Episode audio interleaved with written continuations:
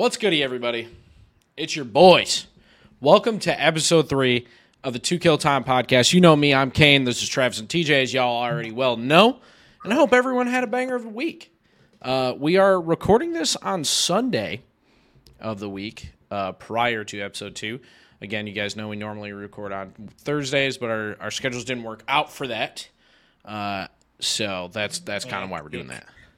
Yeah, it was a little hectic. Being in the car business, you kind of have to work on a whim sometimes. But I do want to take this moment to say thank you guys for pumping up episode 2. We think episode 2 was far and beyond better than episode 1. A little bit more comfort, a little bit more get to know us episode, and a little bit just, talking more. It felt a lot more natural than forced. And again, we just want to thank y'all for doing that. And I want to boast up our stats if y'all don't mind. Do y'all mind? Flex it. All right. Flex it. So for episode 2, we had about the same amount of impact on everything. We had about 60 views on YouTube, 42 listens on Spotify, and 40 listens on Apple Podcasts over the course of the first 4 days of it being out. It being Sunday, again, normally we would only have 24 hours, so we had a little bit more. But I also want to say, combined for the first 2 episodes, we have had over 350 listens over 3 different continents. And that's fucking wild. That's sick. 3 continents are out there sick. Listening to just us 3 talk, bro. That's dope. How crazy is that? Dope. So, hello from the United States and North America. Hello from South America. And hello to Europe. I hope you guys are all having a wonderful day out there because that is honestly insane. Going through some of the feedback we got from episode 2, because we did have kind of a little bit of a hectic episode 2, I think. It wasn't really hectic. We just kind of went on this tangent about animals and would you rathers and whatever. Some of the things people wanted and missed from episode 1 was a little bit more about our moving experiences, and I kind of do want to get into that. So that's going to be our first segment of this episode. So we're going to talk a little bit about our moving experiences because TJ's moved from all over, and Travis just recently moved, and I've recently moved. So why don't we go ahead and talk about that guys? I mean, you guys have moved the most recently, yep. I guess. For sure. Travis, probably, right? Yep. I would say. Moved up to Plattsburgh, 2 hours north of where, we're from in Mayfield. Well, me and Kane anyways. Been up here for almost a year now. Actually, over a year. Wow. What made you and Lindsay decide on Plattsburgh? Lindsay moved out here for work, so she's from Maine. Yep. Obviously, you guys know, for people that don't, she moved out here for work, and, we started dating May of last year, and, she offered for me to come up here and try to, be successful, get my life started, and it's going well so far. Everything seems to be going the right way, so. No doubt. Do you guys have any family up there, or? We got nothing. I mean, we got nothing. No. I mean, Heard that. Just with mine and Lindsay's personalities, we've met a decent amount of people up here, so we try to stay busy with that too. For sure. And I mean, where we went to college, there's still a decent amount of people that live out in Plattsburgh or would commute out to Canton and stuff, and so a lot of people you met there live out in that area, so that's pretty sweet. And you did mention that one of your friends just recently bought a house. If you want to give him a shout-out and congratulations, you can do that as well. Yeah, Tristan, I hope you listened to this episode, man. I know you didn't get a chance to last week because you just bought a house, so good for you. I better not catch you lacking again, though. Yeah, bro, like... What is that? I don't care that he bought a house. You don't have an hour, bro? You don't have an hour? Yeah, we're telling you we got... Comes a trash Tristan set. Yeah, like, don't be selfish, bro. You know how it is. Yeah, bro. Come on now. Gotta stay grinding. Yeah, dude. We were talking about it yesterday, how he had bought a house. Because you guys went over there. And you were talking about when we were playing Rocket that when he bought the house, it's an older farmhouse and stuff, and he got like all this maple like syrup stuff, like equipment to like farm maple. What? Yeah, so it was an old maple sugar farm, and it has a bunch of maple trees there. He's literally got this whole setup for like machinery and stuff, so he could start it back up if he wants to. I think he's going to try to in the spring. That's Man, you gotta love upstate New York, man. Like, you can just buy a house and be like, yeah, it comes with all your maple syrup equipment, and you can just throw it all together.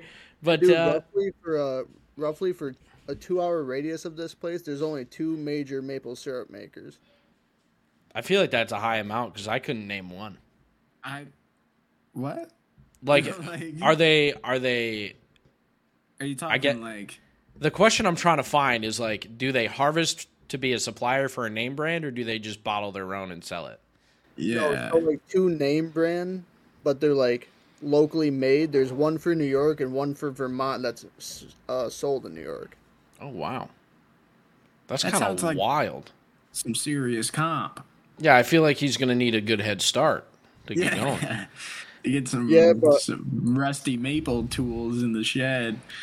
I mean, it looked pretty new. I mean, Travis sent me a picture. It looks like some pretty stout equipment. I'm not going to lie. Yeah, like he could be ready in probably a year.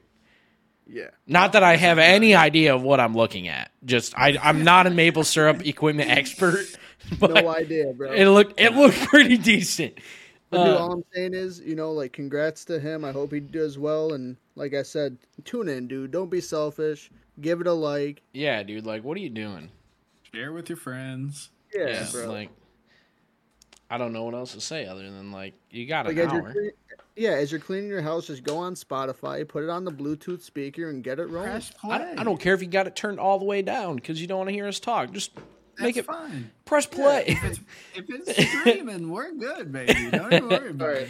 Anyways, though, Tristan, I like you, but you're not going to take up this whole episode. Yeah. All right, TJ. So you've had more moves than anybody in this podcast, or pretty much not really anybody that I know, but you've moved a decent amount. Dude, my number's up there. It's pretty high. As weird as this sounds, though, B-Spa was always like home base. Yeah. So it was someplace like B-Spa, bounce out somewhere, back to B-Spa, bounce out somewhere else. And it kind of kept doing that my entire life. Yeah. It was weird. So obviously you said B-Spa is kind of like your home base. And you most of your high school career you went to B-Spa, right? And then you went to Mayfield for a couple years. Did you go to any other high schools and stuff? No, actually, I went to when I was younger is when it was off the walls. Like kindergarten, I went to Shen, which is just Clifton Park. Yeah. And then first and second grade, I went to Boston Spa. And then I think third, I was in Rochester. Ew. I don't know the name of the school. And then I think fourth, I went back to Shen. Damn, so you went fifth to like 5 or 6 different elementary schools. Bro, I was bouncing. And then fifth, I was back at B-Spa. And then all of middle school was Ballston Spa. And then freshman year and the first half of sophomore year until the last day of basketball season was Mayfield. Wow, I feel like you were at Mayfield for way longer than that. Nah, dude. Freshman and half of sophomore year. Wow. But he was always around because, like, we all got that close to so quick. Yeah. You know? Yeah. I'm trying to think of the time when we were all hanging out and we went out and picked... Me and you went out, I believe, in the Sob, to go pick up TJ just to come back to Mayfield to play basketball. All the way, like... Yeah. I can't remember. House. Yeah. Something like that sounds familiar. Yeah, I remember. I can't remember the whole story, but it was like we drove all the way out there just to come back and play basketball, and we had something else playing that night, but I can't remember what it was. But yeah, man, you moved a ton. I've lived all over the place. And even like when I say I bounced back to B-Spa, it was never like the same place. Yeah, it was just in that remote area. It was just in Ballston Spa still. Yeah. So I've lived in here, my grandma's, Lilith Fair. Oh my God, dude. I've lived in like 6 or 7 apartments across Ballston Spa. Wow. Holy bro. So for the younger years, I mean, I have to assume that's definitely tough. I mean. Yeah, I mean, that's your development stages and shit. I was a weird kid. That's yeah, like sure. How do you... It's got to be really hard to build like that socialism type or social traits because I mean, I'll be honest, it's one of my toxic traits, but I learned how to almost change my personality to fit in with all of these different people. Yeah, of course. And that's kind of how I've done it. Yeah.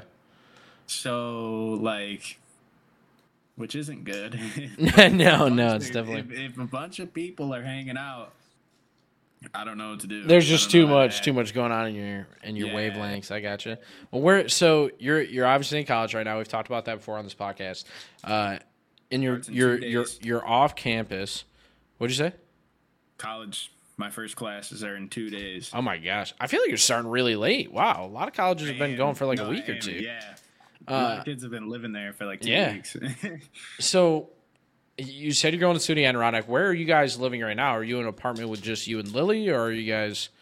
No, not yet. That's in the cards, but a little bit later down the line. We were thinking probably a little past Christmas time, like really start looking. Gotcha. So how far is your commute to SUNY Adirondack then? Deep, rather. I mean, like how far? Because I drive an hour. It's like 45. Yeah, dude. Like, I get that fully. I mean... The good news is it's like you just have to go for classes, so I'm sure like there's days where you have back-to-back and you get to go home early, and then there's other days where you have huge gaps, so you're just kind of sitting on campus all day. Yeah, luckily because I commute and they know I live in Boston Spa, I have Monday, Wednesday up at the Queensbury campus, and then I have Tuesday, Thursday at the Saratoga campus. Oh, it's kind of sick, though, because then you get like 3-day weekends every weekend. Yeah, I don't know. That's fire. That's fire. Like, we talked about that before on the podcast, bro. That is the most fire part about college is, like, your junior or senior year, really. Sometimes your sophomore year. Like, for me, I think one of my semesters, my sophomore year, was, like, I only had classes Monday, Wednesday, Friday. So I was off Saturday, Sunday, Monday, Tuesday, Thursday. And then, like, my junior year, I only had classes on Tuesday, Thursday. So I had a 4-day weekend and then a break. Like, I could do whatever I wanted and just chill all day, bro. Like, I didn't have to do anything for, like, a week. It was great. It's not even... But nowadays, it's not even really a freaking day off because if I don't have class, I'll be at the gas station. Yeah, you know? Hi, welcome to Combies. Do you say Combies or do you say Cumberland Farms? Nah, I'd legit dead ass just say hello. Do you agree? Everybody that comes in, be honest. I have to. Yeah, no, I have to. No chance, dude. That was like one of our rules in retail. Nah, I never said hi to anybody. Bro, I hate people. Tell me why I have all these retail jobs, but I can't stand people. Bro, I mean, so like, nobody like really can, but, like, retail is probably one of the easier jobs if you take away the customers. Dude, I got that, like, Chris Paul type of fake laugh, you know what I mean? Like, I could be I have no idea what you mean. You don't remember that? When he was laughing at Steve Kerr? The look on your Travis's face when I was like, nah, I have no idea what you're talking about. Yeah, man, like, retail is really fucking easy if you take out the customers. Like, like bro. I mean, I know, bro, but think about it. Like, I was an overnight stocker at Walmart for a summer, and, like, that job was 20 times easier than working during the day. Like, if they were like, yo, we're moving you to days, I would have been out. I would have been, no. I could not. I don't know how Matt does it. I don't know how Matt works at Walmart, man. Bro, either, bro. Just because I know we're on the work thing right now, and I know this is one of our topics, let's talk about work ethics for a minute. Okay. And like, you know, goals and stuff like that. All right, go ahead, buddy. All right.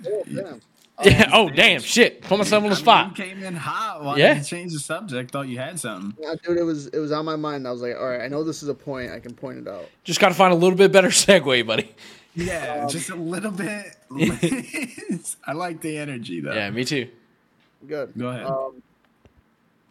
So, you know, I'm a car salesman right now like Kane. I just started about 2 months ago.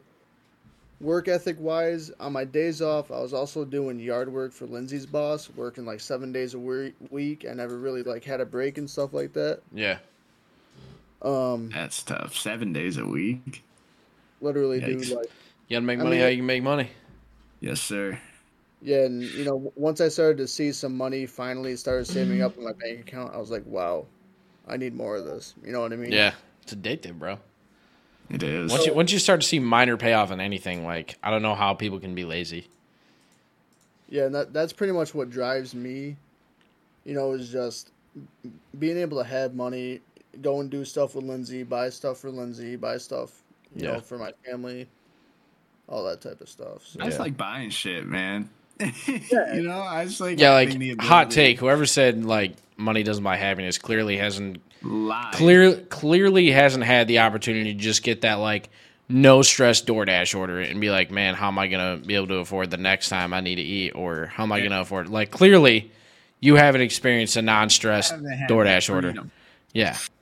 Because that's where it's at. And honestly, like you said, Travis, that's where work ethic comes from for me. Like, we talked about it, I think, in the first or second episode of the podcast, was going to college. I knew, holy shit, this is going to be on me. Like, I need to make it worth it. And, like, that's really where it comes down to work ethic is if I'm going to succeed, it's on me. I need to put in the time. Yeah. I need to work. I need to put my ass on the line every day and go out there and make money. And we're obviously not just talking about, oh, kids these days. Like, we're talking about our generation because our generation's the one that's looked at as that. And I know it goes all the way back to so on and so forth, ancient Rome and ancient Europe and so on and so forth about them.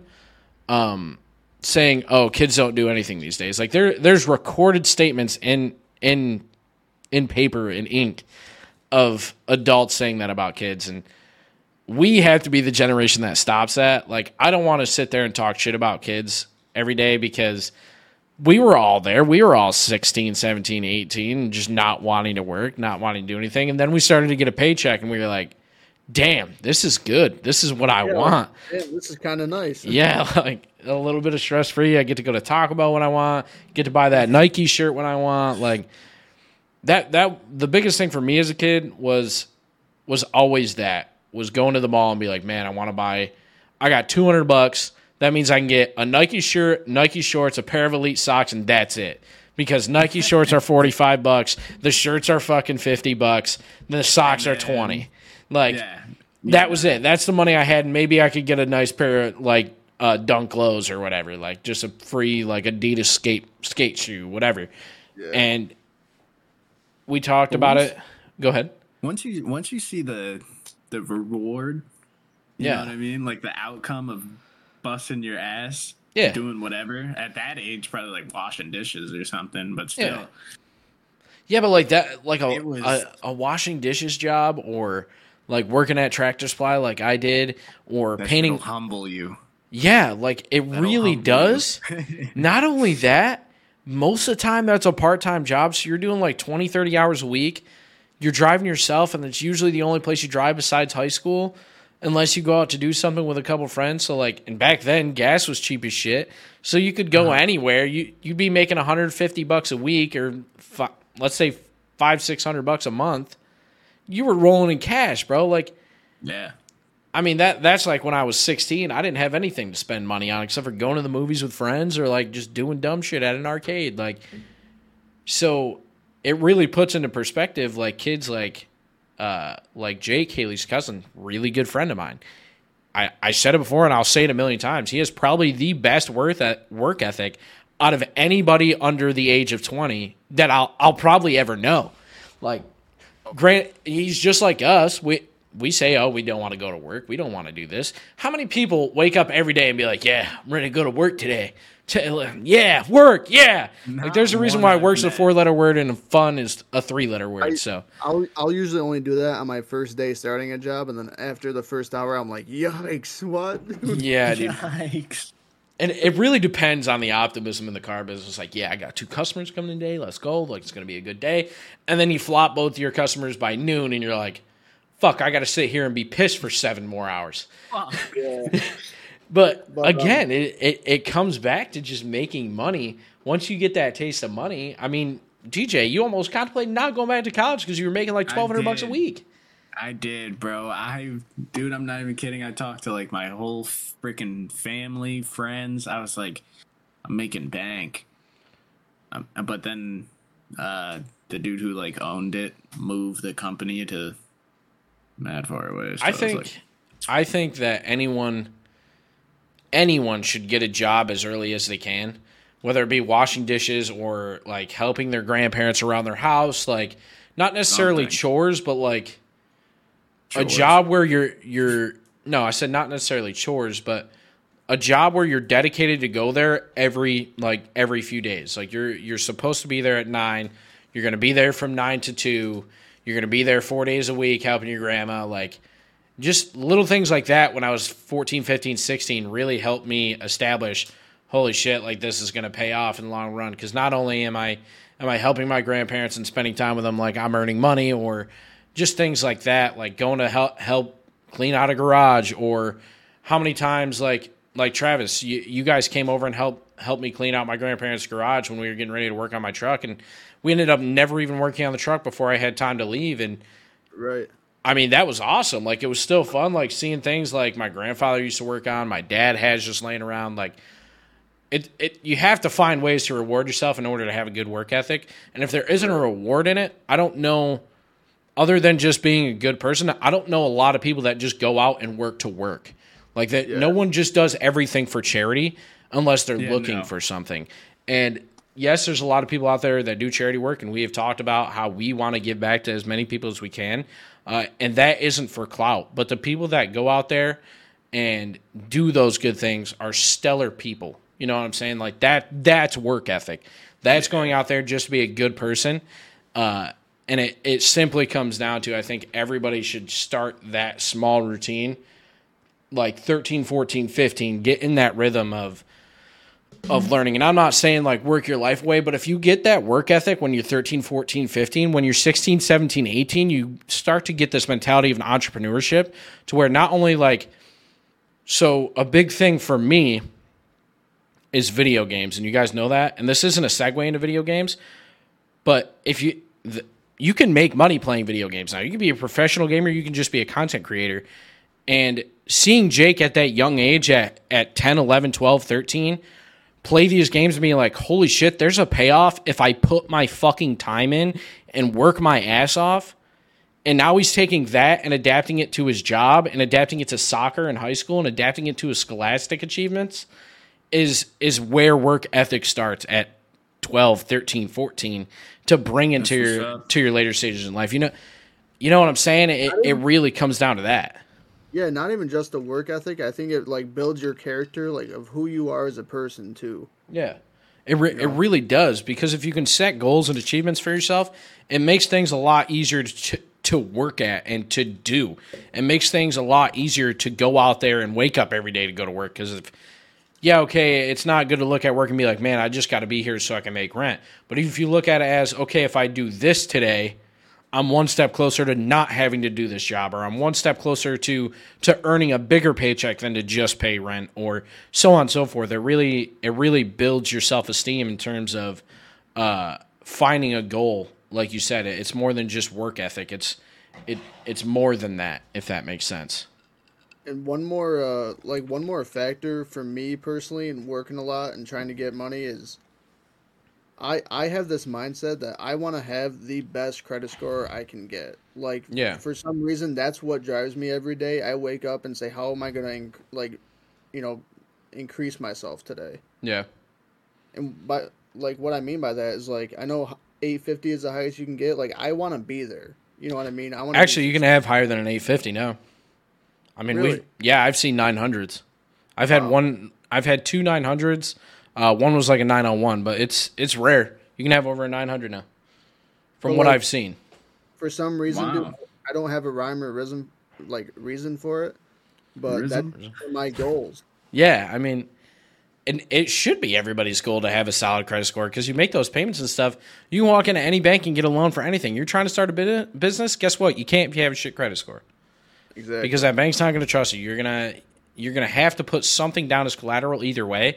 But the less collateral, or the higher your credit score, the less collateral you'll have to put down in terms of anything. So when you buy a car, that's a down payment. When you try and get a house, you have to, most of the time you have to put a down payment. Sometimes you don't. But if you're trying to start a business with a $500,000 loan, most of the time you have to put like big shit down if you have a shit credit score, like the title to your house, the title to your car, like. You have to put large collateral down on something, on a loan that size, for people with a rough credit score. And there's ways to obviously go out there and get a better credit score. And this isn't me as a car salesman telling you this, but one of the best ways to build credit score is buying a car. Yeah, facts. You make payments for 12 months straight.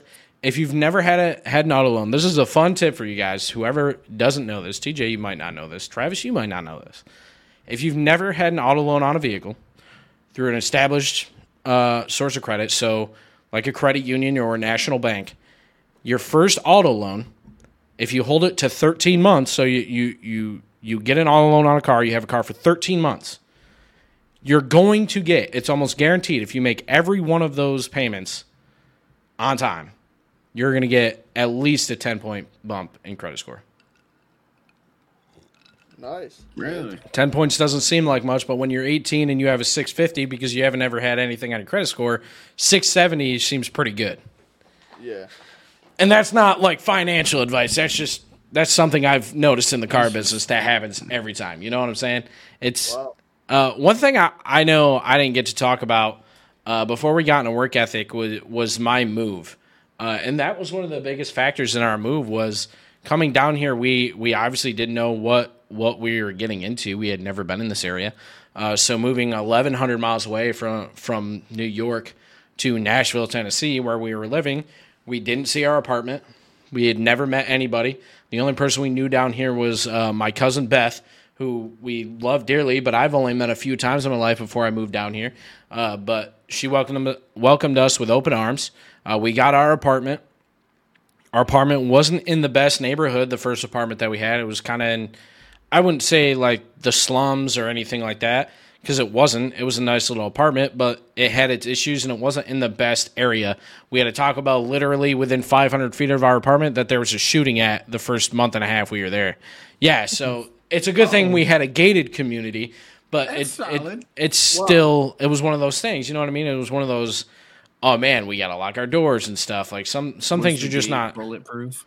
No, but how are they gonna get through the gate? I don't know. You better duck and run. I mean, we are at the back of our apartment complex. It was a garden style, so it was like a bunch of different buildings instead of one tall one. It was at the back, so around the corner. Yeah, we were fine. Yeah, but that really played a huge factor, was just us not knowing what we were getting into, whether we were going to like it or not. But we were here for a year, and it didn't matter whether we liked our jobs, we liked the city or not. Luckily, we did. I hated my first job. Haley loved it. She was a preschool teacher, and I was a door-to-door salesman. I got out of that and got into car sales. And it wasn't hard the first – it was hard the first, like, 3 months. What's your question? I assume you have a question. I just didn't want to cut you off. What was the reason you guys didn't see your apartment? Was it like... We had never been down here. Like, we saw pictures online, but it was completely different. Okay. So we had saw pictures online, of course. But, like, if you go on it now, like, I can't remember what the place was called, but if you go on the website now and you look at pictures, they're two completely different things. Like it's a totally different apartment. Yeah, probably glamorized all up. Yeah, it was a totally different apartment. But like I said, the first few months down here were rough, and I mean that's just me being honest. Getting started in the car business and not necessarily relying on Haley's income the first month, but I mean if you know anything about the car business, you don't get paid if you don't sell cars. My first month I only sold 3.5 cars. Second month I sold 7, so on and so forth, and it went higher and higher. Like. I got better as time went on, but when I first started in the car business, like it was a little tough on us. And now, luckily, we moved into this much nicer place. We live in a nicer part of town. We live a third of a mile from fucking Nissan Stadium, 7/10 of a mile from Broadway. Like we're in a good spot now. But what it took to get here comes back to the work ethic, which is why I circled back to this. Is it is very important for people at a young age to experience hardship. And I'm not saying like, oh, I had it really, really rough. Like it was like we were starving, but it was like little things. You move into your first apartment, we had no furniture. We didn't have a kitchen table for 9 months. Like we didn't have a sofa. Like we didn't have shit in our house. We were eating ramen noodles and Chef Boyardee, which again we were used to because we were doing it in college. But you're already doing that. Yeah. It's like, man, how many more fucking times can I eat beefaroni? How many more times can I eat a fucking can of tuna fish? Like, and I still love that shit, but my dad will be the first one to tell you he lived off of that shit in college to the point where he cannot smell a can of Chef Boyardee in the house. He will start to gag. Like, it bothers him that much because that's all he ate. It doesn't bother me that much. But I can, luckily I can still eat it, and not that I think anybody should, because it's very not nutrient for you, nutritious for you. But that's why I circle back to it, because if you don't have that, holy fuck, I just want a steak. Holy fuck, I just want to go out and have a fucking cheeseburger and a milkshake. If you don't have that, you're never gonna like feel like you earn anything. Yeah, facts. And again, and also, go ahead. If you want to get something extra on your plate or something. Yeah, like, let me get that side of fries. Let me get a large fry instead of a small, like. Yeah, and then they say, like, well, that's a little bit extra. Is that fine? Then you're like, you know what? Yeah, it is fine. And again, it's not, I'm not trying to say, oh, that's the hardships, like, of first world countries. That's not what I'm trying to say. Like, I'm saying it's more of experiencing the mentality of, man, I just want this one thing right now, and I need to work my ass off so I can just go out to dinner one time this month.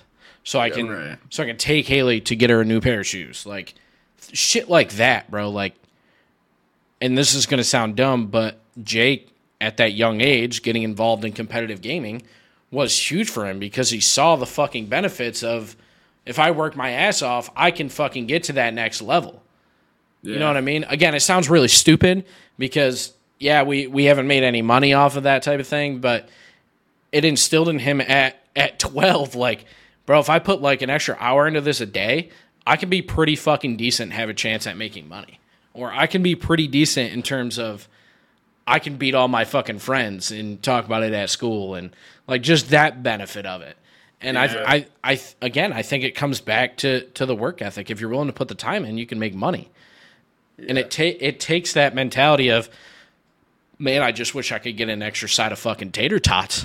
I wish I could get that third side of mac and cheese when I get barbecue, or like that little shit, bro. It's the little things in life that really fucking matter. It does. Like I grew up, my parents never bought name brand. I don't think they do still. Like chips, anything like that, just because it's an extra buck you're saving, like whatever. And we had a lot of people living in our house. We didn't grow up poor. We grew up very high middle class, I would say, and that was just something, like, as a kid, I was like, man, I want to be old, like grown enough to make my own money, to just be like, yeah, I bought the fucking Doritos at the store today. I bought the actual Cinnamon Toast Crunch today.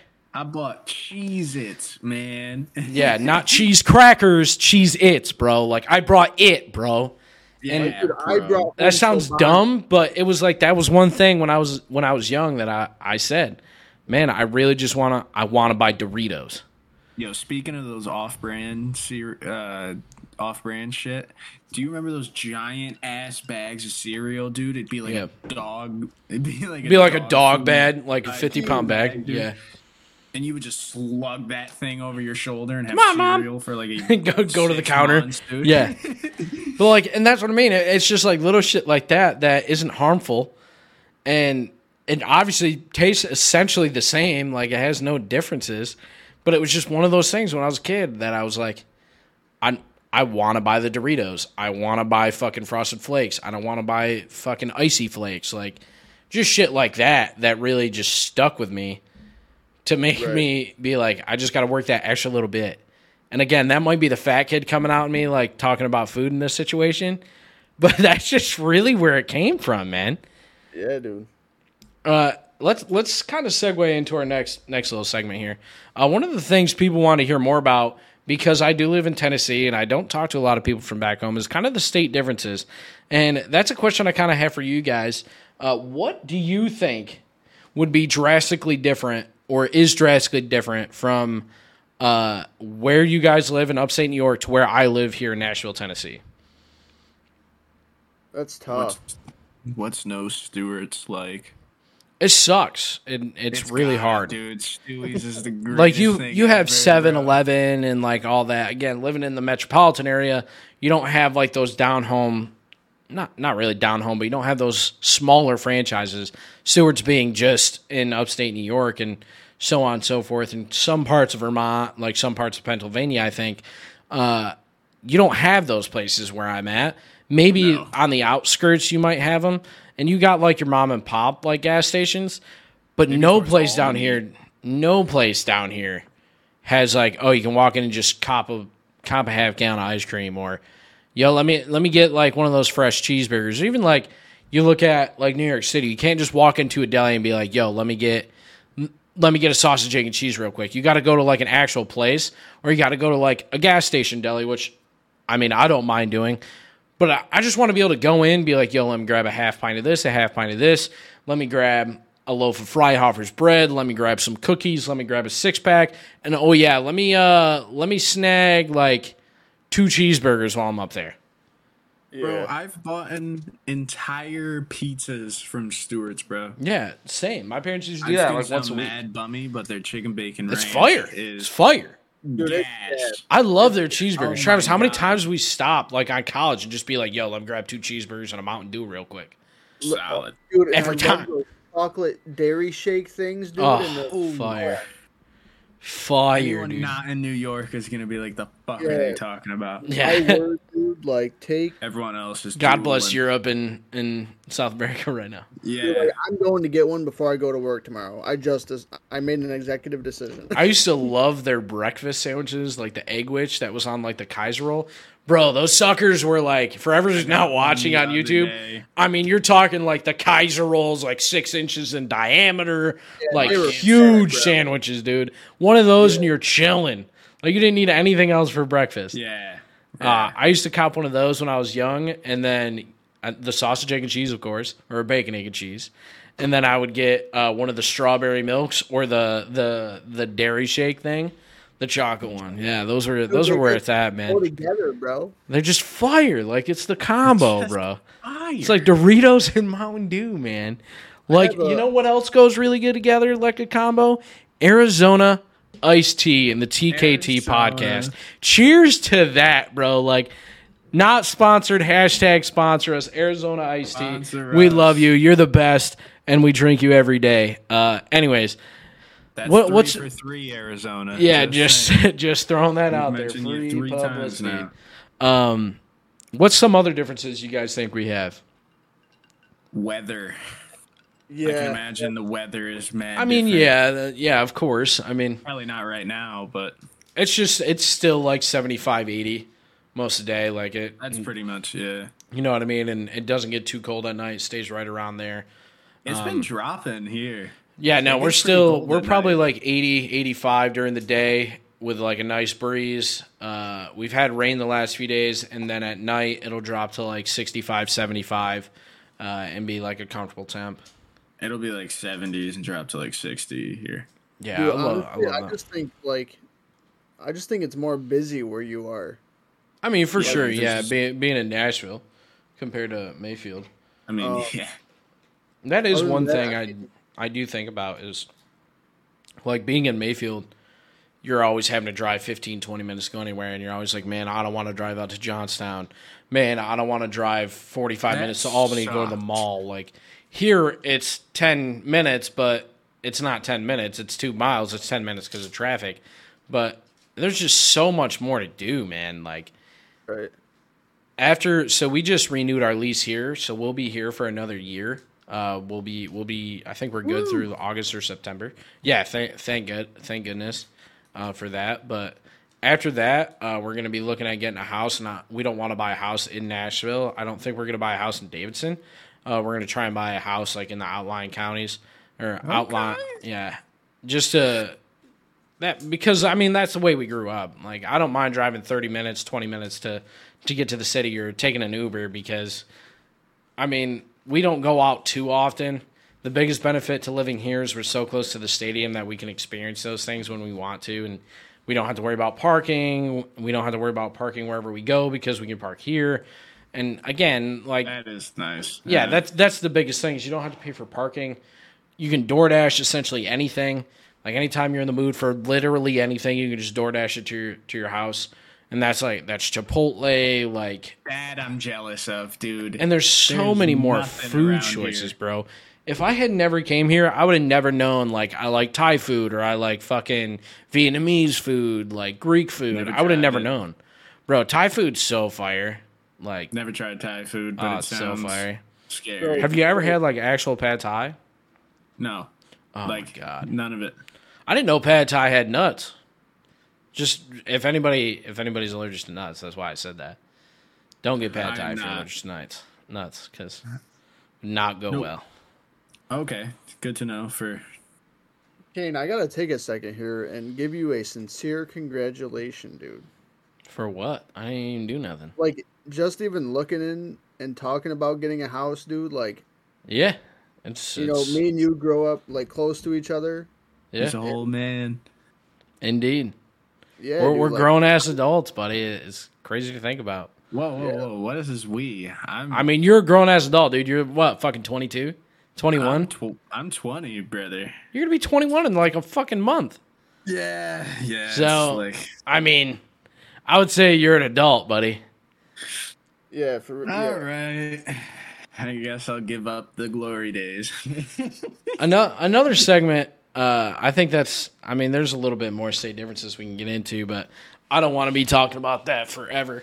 I guess I'll say one more that really upsets Haley is the whole thing of apple cider just, like, isn't a thing down here. Like, really? You can't go to Dunkin' and get, like, a hot apple cider. Damn, what? Yeah, like, it's just not a thing. There's no... what Dunkin' will have, like, apple cider donuts just because they're, like, mass, like, whatever. But you can't just go into a store and be like, let me get apple cider, let me get an apple cider donut. Like, Haley is very upset about that. Like, that is one thing that sucks. We got a bunch of little farms. That's the other good thing about living where we live, man, was, like, all that shit, let alone you had apple orchard, pumpkin patches. Like, we generally had to ask around and be like, where the fuck is the closest pumpkin patch, like, if we want to go to a corn maze or something like that, that isn't 2 hours away? You know what I mean? Like, we had Roger's Orchard is 15 minutes from the house.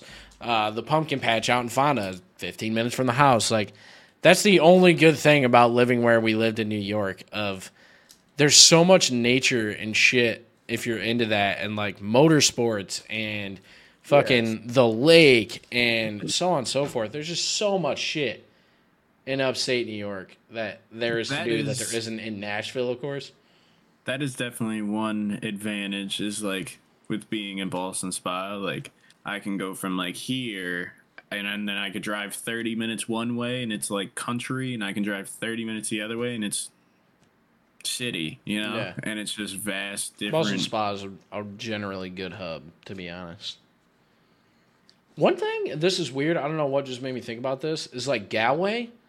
How many times does anybody just go to Galway, unless it's for, like, going to play sports? Like, I had never passed through it, maybe, but... I don't think I've ever just been to Galway. What is in Galway? I couldn't tell you one thing other than, like, a high school. The high school? Yeah. Yeah. Like, I don't even know if they have a fire department. I was just going to say they have probably a... Oh, do they? Yeah. Don't worry. Travis has that information on lock. Thank you. Yeah, thank goodness Travis here for that. Update. Did you guys know Dylan used to live in Galway, believe it or not? So we could ask Dylan. What's in Galway. We could. He's got to know. There's got to be something to do in Galway. Like what? I don't think there is, bro. I don't think so either. Like, I'll, on the top of my head, nothing. I honestly, like, I can't think of one thing that, like, because I have friends that are from Galway. Like, I can't think of one thing that they were like, yeah, we used to go and do this. The only thing I can think of is going to play basketball, but that's at the Galway High School. Yeah, like it's at the ball field or whatever. But let's segue into our next topic. I think that's enough of those kind of life experience type discussions. I have a very interesting question for you guys this week. All right. Do you believe in ghosts? If so, why? If not, why not? I've had so many discussions with Lily. My girlfriend and I have gone hours, bro. Travis, I know for a fact there's no way you haven't talked to Lindsay about this shit one night, stones. You're like, babe, are you sure that's the wind? Because it's made the same creak about 3 times in a row now. And then that's all it takes. You have a story. Yeah, so, all right, first of all, I do believe in ghosts. I'm a firm believer in them. They're legit. If you think different, no. Yeah. There's some type of spiritual activity out there, yes. So one night, dude, you know, Probably. me and Lindsay were actually stoned, like you just said, and all of a sudden, our front door dude starts, like, banging. I'm like... What time was it, bro? Yeah. I think 12-1. Okay. Of course. A little bit late. Less nerve-wracking. Yeah. Yeah, so we're in bed, and I'm like, Lindsay, someone's at the door. Go check it out. Lindsay, go check it. I was bugging out. Here's a shoe. And she literally goes out, and I'm behind her with, like, I grabbed the first You sent her in front, bro? I grabbed the first thing I saw. I was... Uh-oh. What'd you do? What'd you just... So I grabbed the first thing I saw, bro. And all of a sudden, we didn't realize that we left the one window open. Like, I went outside. I went down the stairs, and I thought I heard people. And then, like, I saw something.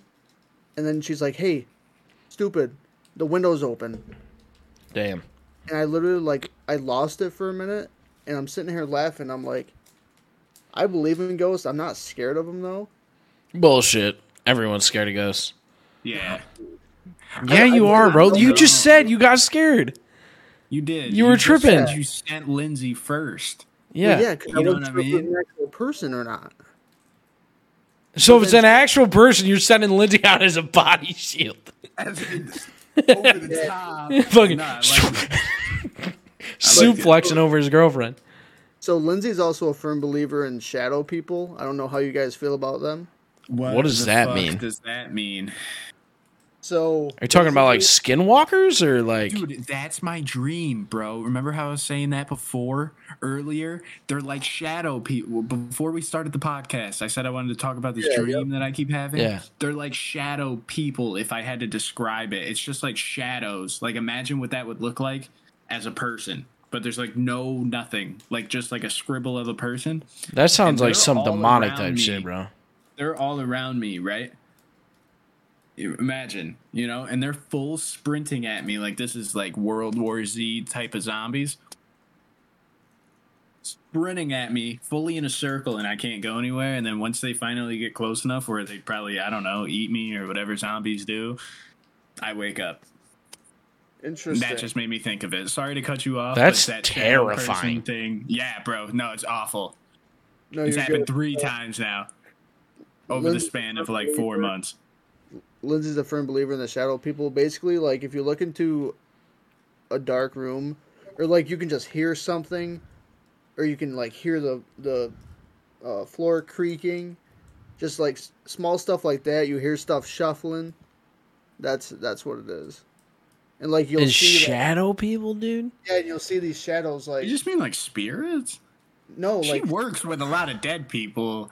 You know what I mean? No, like I think what he means is like when you walk past your bedroom, like if you're walking down the hall and you walk past a room and there's a little bit of light in there and it looks like somebody's standing there type shit, or like that type of shit.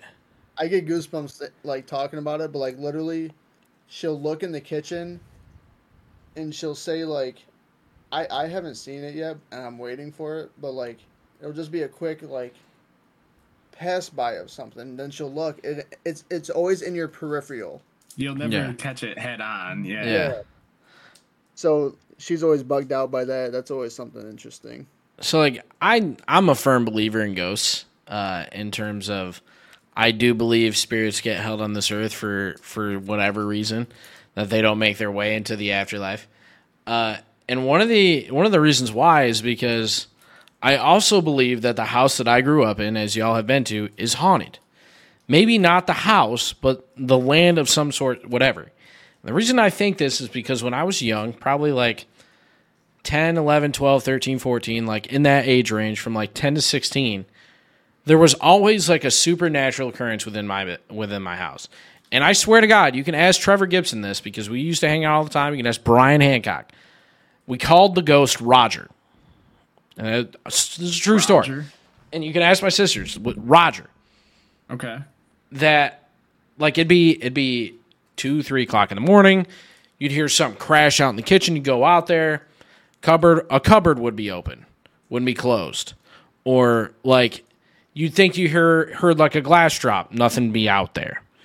And, like, we had a dog, Jake. He was in his cage at night. He was never left out at night. He was always in his crate and slept all night in his crate. So like we knew it wasn't the dog. And like sometimes our uncle would get up and he'd go out there, but like we'd go out there when we'd hear something and there'd be nothing out there. Well, this one night, bro, and this leads to a dumb ending. But this one night, it's like 3 o'clock in the morning, and I'm on Skype with Haley at the time. This is before we really started dating. We were just talking, and there was just a clicking noise, like constant, like kept doing it. I could not hear whatever noise you just made. Oh yeah, just you'll be able to hear the podcast. Discord has really good, like you're starting a stove. Yeah, kind of like an ignition click for like a lighter. Don't worry, the podcast will be able to hear. Discord just has really good noise suppression. Okay, but yeah. Like it's like this click noise, and I'm like, what the fuck is going on? So like I open my door and I walk out, and like it's pitch black, so I turn some lights on. I'm like, what the fuck is that noise? And like I'm bringing Haley with me, like she heard it, and I'm like, I don't know what the fuck's going on. I'm freaking out. I was home alone, like, and again, I'm only like fucking 16, so like many people know I don't smoke weed or do anything like that. So I'm not stoned. Like, it's me generally fucking hearing this shit and tweaking. Like, I was freaking the fuck out. And, like, 20 minutes goes by, and I'm just sitting in my room watching TV, like, and Haley could tell I was very distraught. I'm like, I don't know what the fuck's going on. Ultimately, this whole time I'm thinking it's Roger fucking with me. Ultimately, this giant-ass grasshopper, dude, like 4 inches long on the top of my door, clicking its legs together. No way. Yeah, just like, and you know how cricket sounds, like it usually chirps. Yeah. Nah, clicking like one of those things at a time, making me tweak. Is like the biggest instance of me being like, holy shit, I'm going to die to like some demon. And then like I've also had instances where I've physically seen, like, my old dog Monk, the Great Dane I mentioned, like, physically seeing him and, like, thinking he was, like, there or just little shit like that. My dad has always told stories of the shop. I don't know if it's their current shop or the one that they had before they became HFM Bosie's, of this little Amish boy that was in their fucking that, like, died on the land or whatever. And, like, he would appear in their, like, tire rack. Like in the tire room above the garage, he would go up to get tires, and like he'd be sitting there, and like, oh yeah, like fucking yeah, what wow, I'm getting goosebumps right now, dude. Yeah, like real shit. It's fucking crazy. Speaking of like all of this type of shit, dude, my sister. Oh, I don't know if I ever said, but I definitely believe in them. I don't know what it is. Yeah, you did say if that. It's ghosts or what, but they're out there. Yeah, whatever it is, something's there. But Cadence and her friend Kendra from Mayfield. I don't know if you guys. I'd have to know her last name. Dallas Hines' little sister. I do know Dallas, but I didn't know he had a sister. Yeah. It's Cadence's best friend. Anyways, when they were younger, Travis probably knows what I'm talking about. When they were younger, they like tried to make their own like Ouija board. Yeah, because they were just mad weird. I low key. Should I go get her for this story because she knows exact? I don't. I only know like spark notes. I mean, we don't have. But dude, that. Basically, like it got destroyed by its own, like burnt down. This Ouija board that they made. No way, dude. Dude, I don't know. Yeah, that's why I wanted to. I thought about getting her because it's a whole mess, but. Bro, I have a story from my childhood that I just thought about that I definitely want to share with you guys. You both know, like, I used to have a go-kart and stuff like that. Yeah. You know, my backyard to my house was basically like a rectangle, so I used to do like a figure eight, and I'd go out and drift around the corners, act like I'm cool, all that stuff. So you guys know I flipped it one time doing... You know, going around one of the corners, right? Sure. Yeah, maybe. And so the reason for that is there was a dog that I don't know whose it was. It might have been like the neighbors, but it was buried on our yard. But like kind of back a little bit, like not in our yard, on the dirt trail that I was just kind of close enough. So one time I'm I'm riding the go-kart, and I'm going around this corner, and my eye gets caught. I see a dog, and it's white, run up my lawn. That's wild. Yeah, so my eyes get caught on that, and that's the reason why I flipped the go-kart. That's fucking insane. And the dog never came back. I saw it once for like a split second. Obviously then crashed. Never saw it for my next 12 years of living there. That's fucking wild. And it was white, like. So like do you think it was a dog, or do you think?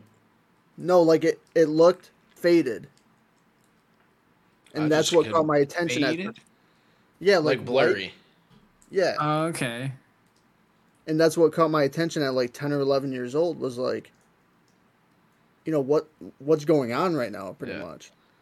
And, I crashed and I never saw it again. So you guys ever hear the theory where, like, if you're, like, a baby, you know what I mean? Like, younger type age, you can actually, like, see that shit. Oh, yeah. That's the whole, like, premises of, like, Paranormal Activity movies is... Yeah, yeah. Like, dogs and children can see that shit for some reason. I would tweet, bro, what would you do if all of a sudden your kid starts floating? You know what I mean? Just start hitting one of these, and then it hits a 180. You. Yeah, dude. Like, and then just fucking flies at you. Yeah, that'd be wild, bro. So, like, speaking of, like, the Amish boy story and the white dog blur, what do you guys think about the afterlife, man? So, like, again, I said I firmly believe that there are spirits left on this earth that for whatever reason do not pass on to whatever the afterlife may be. What do you think of the afterlife? So as far as I know, none of us are super religious people. None of us really attend church on any type of regular basis. So what do you guys think of the afterlife, like, generally? So, like, what we think it is, or... What are you asking? Yeah, like, what do you guys think of the afterlife? Like, what do you think it is? What do you believe in? For starters, I do believe in reincarnation. All right, hold up. What are you coming back as? Valid question. That's a good question. Because, like, obviously, it's based off of, like, what you do in life, if that's the case. Right. So, like, at this point in life, what do you think you're coming back as? I don't know. A 97 Corolla. No, it's got to be an animate object, because like it's got to be a living organism. No, I don't know how it works. Like, well, you're reincarnated, so if you're a living organism, you can't come back as like a piece of wood. Like, well, no. I but know it, that. It could be a tree. Like, I don't like. Know. Oh, true. Maybe. I don't know. That would be good. Yeah, that's something I'd have to think on for sure. I really anticipated a better answer following that. I was really trying to think of something, because it was a solid ass question. And yeah, that's a very solid question, I think. And I let you down on that. You guys are both letting me down here. Yeah. I think if I came back, I would either want to be a dog, like, or I think I would want to be not a shark, but like definitely a sea turtle, bro. I think I'd want to be a orange-sized duck. Or solid answer. Okay. I was just about to say, I think a horse would be cool, like a racehorse, because I can't be a race car. I don't know if I'd want to be a racehorse. See, I think I want to come back as a panda. You and these pandas, bro. Yeah, dude. You got like. Yeah, dude. Yeah, there's something there. Yeah, dude. There's a connection for sure. I think, like, so my afterlife, I think my belief in that really gets tied into, like, I don't know if you guys had to read it in high school, but I did. It was called The Five People You Meet in Heaven, and that was one of the only books I read and enjoyed in high school. I didn't read a lot of books in high school, and I totally forgot about it. It was a really good book. The movie sucked. We watched the movie after the book, and I was like, wow, this did a terrible job. Like, I wish I never read the book, because I probably would have enjoyed the movie. But I was really glad I read the book, and for a while after that, I was like, how sick would that be? The five people you meet in heaven. Not necessarily the five people you look up to the most, or the five people that you love or want to see, but the five people that whoever is holding that type of whatever, call it God or whoever you want, Almighty Jesus, whoever you think runs the afterlife, picks out the five people that had the largest impact on your life. So not to spoil the book, definitely go read the book, but the five people the main character meets in heaven is a little girl, which I'm not going to spoil for you, but he meets this little girl. I'm not going to explain who it is because it would ruin the story. But the little girl, he meets his old army sergeant. He meets, I think, a young lady, someone else, and then his final person is his wife, who had passed before him. And he obviously questions why am I not here? And it was on their wedding day, or it was a celebration of those two, or her birthday or something. Is her heaven was like a party with all her family and stuff there. And basically, I don't think I ever got into what his heaven was, but I really think that'd be probably the dopest way to figure out like how good of a person you were, who had the biggest impact on your life.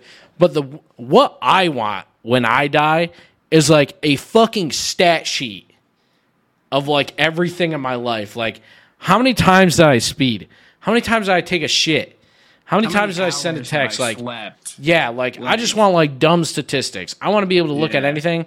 And that doesn't necessarily mean like, oh, going into whatever, heaven or hell, you get to see that one time. Like, I want to be able to pull that up at any time and be like, oh yeah, man, how many times did you take a shit? Or like, how many times did you fucking send a text? Hear me out though. What? If they have all of our stats on that shit, we're in a video game. Yeah. Yeah. Like simulation type shit, yeah. Bro, are you guys familiar with your angel number? I am not. No. I know what it is, but I don't know mine personally. I've heard of that. Okay. Yeah. That's what I was wondering, because that's something I have been like talking about randomly with like several different people the past year. Somehow it kind of just keeps coming up, is like people keep seeing these set of numbers, like we'll say 3 3s, for example, 3 3 3. You'll see it in like several different aspects in different forms. Yeah. And that's supposed to be your angel number. So I don't know. I didn't know if you guys like knew about that or. I know of it, but I don't know what mine personally is, or like what the definitive like meaning behind them are. If I had to guess, like I would hope mine would be 42. Like I know that's not possible, but I would hope that would be it, because like. What was really funny during college was Cody used to always look at the clock and it'd be like 3:42, 1:42. And he would always like fucking screenshot it. Like at least once a day, a random time, he would send it to me in college and be like, yo, it made me think of you. Like, I don't know what the fuck's going on, but like my clock, every time I check my clock, it's 42. And like, that was just always something that was wild to me. It was just right. Like that little fact. Yeah. That's weird. Yeah. It was just a wild thing. But I think we've kind of talked about these little things enough. Do you guys want to transfer into our sports segment? I think we should. We should. Yeah, I mean, we're about an hour in, so this is a good time to switch over. We're definitely going to be going over what we normally have, so a little extended episode for everybody out there listening and watching. Yeah, woo! Yahoo! Big summer blowout! What do you guys want to start first? So we did do our power rankings. We did do that. Do you guys want to do that first, or do you guys want to talk about some headlines? What do you guys want to talk about first? We should probably hit a few headlines, because I feel like our power rankings are going to take a second. Yeah. All right. Go ahead, guys. All right. Start away, boys. First thing that comes up, Donovan Mitchell trade. Indeed. That was probably the biggest news of the week, I think. Yep. For the NBA, at least, that was the biggest news. So being a Knicks fan, one, I was very upset. Two, I've been seeing a lot of stuff. What? Let's start out with what the trade included and why you're upset as a Knicks fan. Okay, I'm not sure what the Cavs included. It was three. I believe I'm gonna pull it up here real quick because I get flashbanged by my computer here. Yep. Let's see. It was Laurie, Colin Sexton. I'm pulling it up right now. Pick swaps. So it looks like something else. Damn. Of course, it's not like the first link on Google. Like, it never. Here, let's see. The Cavaliers sent Jazz forward Lauri Markkanen, rookie wing Okai Agbaji. I definitely butchered that. And Colin Sexton. 3 unprotected first round picks. So not for next year, but 25, 27, and 29. And then 2 pick swaps, which was 26 and 28, just for Donovan Mitchell. So to clarify, it's 3 current players, 3 future first-round picks, and 2 pick swaps. So they're basically getting 2 picks and Donovan Mitchell. Wow. That's a lot. But it's not right now wins. Right. No. It's not right now players.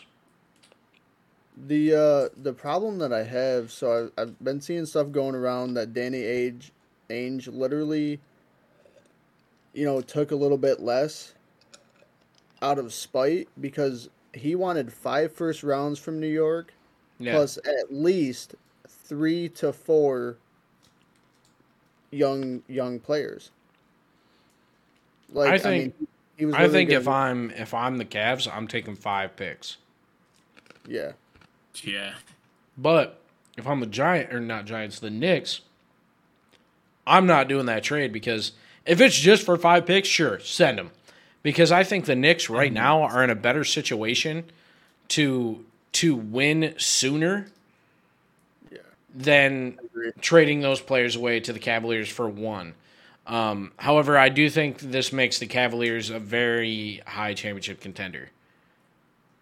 They have players to win now, whereas if the Knicks trade away the players that they have to at least be a contender, they won't win for years. And then you'll have another mellow situation where they can't get anybody around them.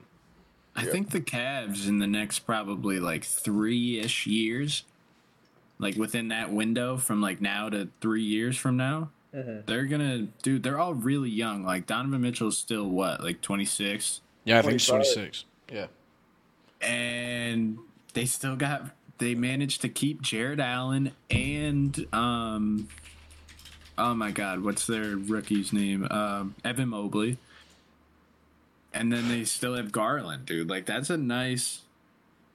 And then he's got K Love coming off the bench. Man, I forgot he's still in the league, bro. Is Kyle Korver still in the league, or did he finally retire?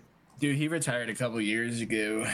I just remember thinking every year they'd be oh, Kyle Korver, hit this many threes or whatever, and you're damn, I always used to think he was young, and then I was holy shit, yeah, he was in the 2007 All-Star game and shit. He was around for a good time. With that bowl haircut, Yeah, he was around for a while. Still have Karis LeVert, too. Yes. So that's... Yeah. That's huge. Yeah, I think the Cavs are a legitimate contender. Another headline that, if y'all are good with that, I'm going to move on from the Cavs trade. I feel like we all provided our opinion. I'm a Steelers fan, and one of the biggest questions was who's going to be the starting quarterback. They announced today via their official depth chart, that Mitchell Trubisky is going to be their Week 1 starter, which isn't the most controversial news. The more controversial news among Steelers fans today is that Mitchell Trubisky was number 1. Number 2, who would you assume? Kenny Pickett. Mason Rudolph, listed as the number 2 quarterback behind Mitchell Trubisky, and then Kenny Pickett, number 3. So that actually doesn't fully shock me. I mean, it shocks me. I mean, a first-round pick, and Mason Rudolph didn't play stellar in the preseason. No, he kind of sucked. And Kenny Pickett was 17 for 19 with 200 yards and 4 touchdowns in the preseason. That's what's wild is how well Kenny played and Mason didn't, and they still went 2-3. So what I think the reason is, and I've spoke to other Steelers fans, is they're so afraid of what happened in 18, 19, 20 to the Steelers when Big Ben got hurt and Mason Rudolph came in and then he got hurt, and then they all they had was they had to pick up Joshua Dobbs after they cut him in the preseason and whatever, blah, blah, blah, which when there was better options at the time. And then Rudolph got hit with a game suspension and so on and so forth. I think they're just scared of that situation happening again, which I understand, but I don't understand how they can list Mason Rudolph as a number 2. But I guess really it would be a smokescreen from Tomlin, in a way of just kind of giving Mason Rudolph a bone, and he actually knows if Trubisky goes down or he sucks, Pickett's getting the job. I don't know. I don't understand why he would have put him 2 if that's not the play. There's no way you're putting in Mason Rudolph, who has proved nothing in his career, Yeah, I was gonna say over Kenny Pickett, who's our first round pick out of Pitt, like he's a fan favorite kid. I can't see it happening.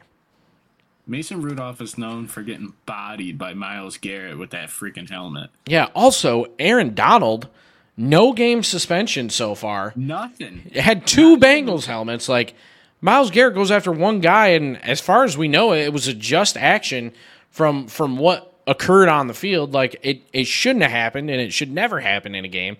But I mean, the guy, Mason Rudolph, from what I know, has said some things on the field, and it escalated in that situation.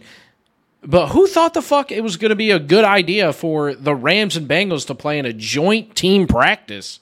Yeah, what? After meeting in the Super Bowl. And I know it's like common practice when they play in the preseason to practice against each other, but how is that a good idea?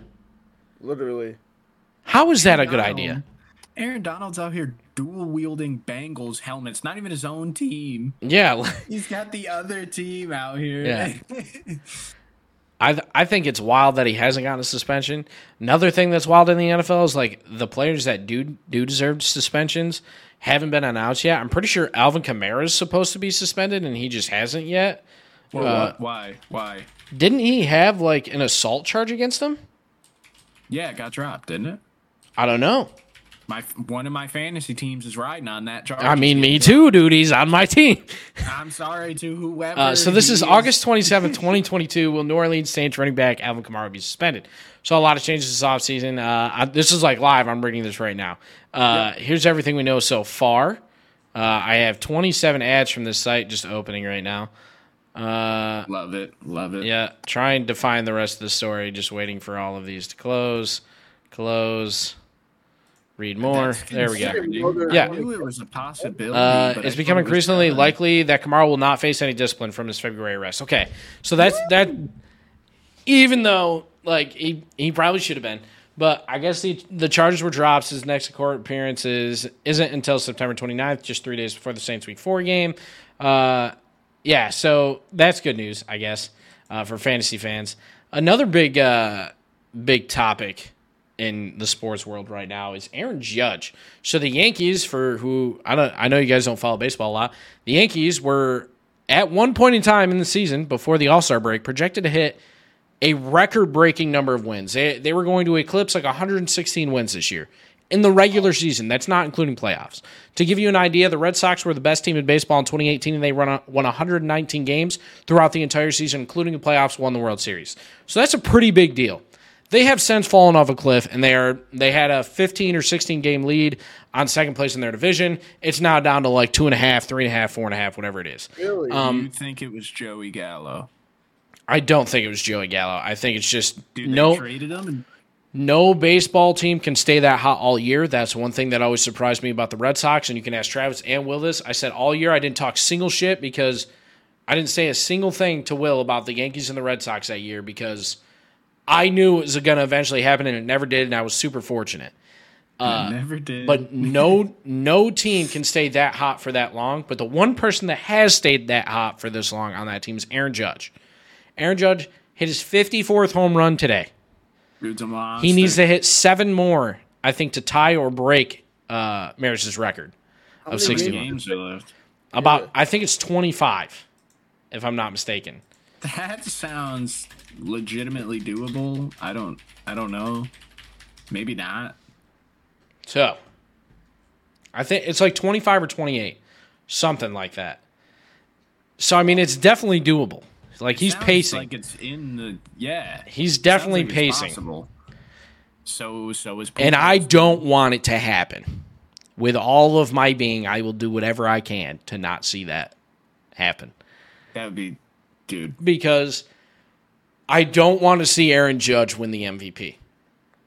Then I don't want to hear Will. That's part of it, of course. Are you kidding me? I just, as a Red Sox fan, man, I don't want to live with that. I don't want to live with Aaron Judge, a modern-day player, breaking that fucking record because that's going to be something we live with forever. And Aaron Judge winning an MVP is something Yankees fans aren't going to shut up about because he should have won it in 17. And I don't want to fucking hear that, dude. Like, I don't care. I don't care. I don't want to hear it. I don't care if he's one of the best hitters of baseball. I don't like the guy. He may be a good person, but I don't want to see him up against me on a baseball field, and that's all that matters. To confirm, the Yankees have 1, 2, 3, 4, 5, 6, 7, 8, 9, 10, 11, 12, 13, 14, 15, 16, 17, 18, 19, 20, 21, 22, 23, 24, 25, 26, 27 games left, so I was almost right on. Okay, you were right in the ballpark. So he can do it. He needs 7 in 28 games. Yo, Pujols only needs 5? Yeah, Pujols hits it. Like I said, he's going to come down to like the last 3 or 4 games, and he's going to need like 2, and he's going to get in the 8th or 9th inning, and they're going to be losing by like 10, and pitchers are just going to be like, they're going to lob it up to him. So I'm not stressed about that. He's hitting 700. I hope. That'd be sick. I do think – what do you guys think of the college football landscape this week? A lot of big games week one, dude, for non-conference games. I wasn't paying the closest attention because I was working. Did you guys see the Florida State-LSU game? Yes. That is probably going to go down as one of the craziest finishes in sports history or one of the best football games in college sports ever. Yeah, that was insane. I also saw – did you see that the Notre Dame I hate Notre Dame. Dude, my mom loves. And it upsets me. I know it does. How can you be considered a top 10 football team, a top 5 football team every year, and you haven't won a championship in 25 years? They're not. Haven't been competitive in 25 years. They play bum teams every year, all season, and then they lose to, like, Cincinnati. Yeah. Or, like. Also, Cincinnati. Do you guys think Cincinnati makes CFP this year? No. Okay, follow-up question. They just announced NCAA is moving to a 12-team CFP by 2026. It might be 25. I think it's 26. Oh, okay. And that's just because of the time the deal ends. I think it's a good idea. Like, a lot of people have wanted it. It's more college football, and who's going to complain about it? But the biggest problem with it, man, is it's going to be the same teams anyways because you're going to get – I mean, look at the top 4. You have Notre Dame, Cincinnati, Alabama, Georgia. Who makes it? Alabama, Georgia. Cincinnati makes it, and they got crushed. Yeah. You got Alabama, Auburn, Georgia, and let's say Florida State. Alabama, Georgia.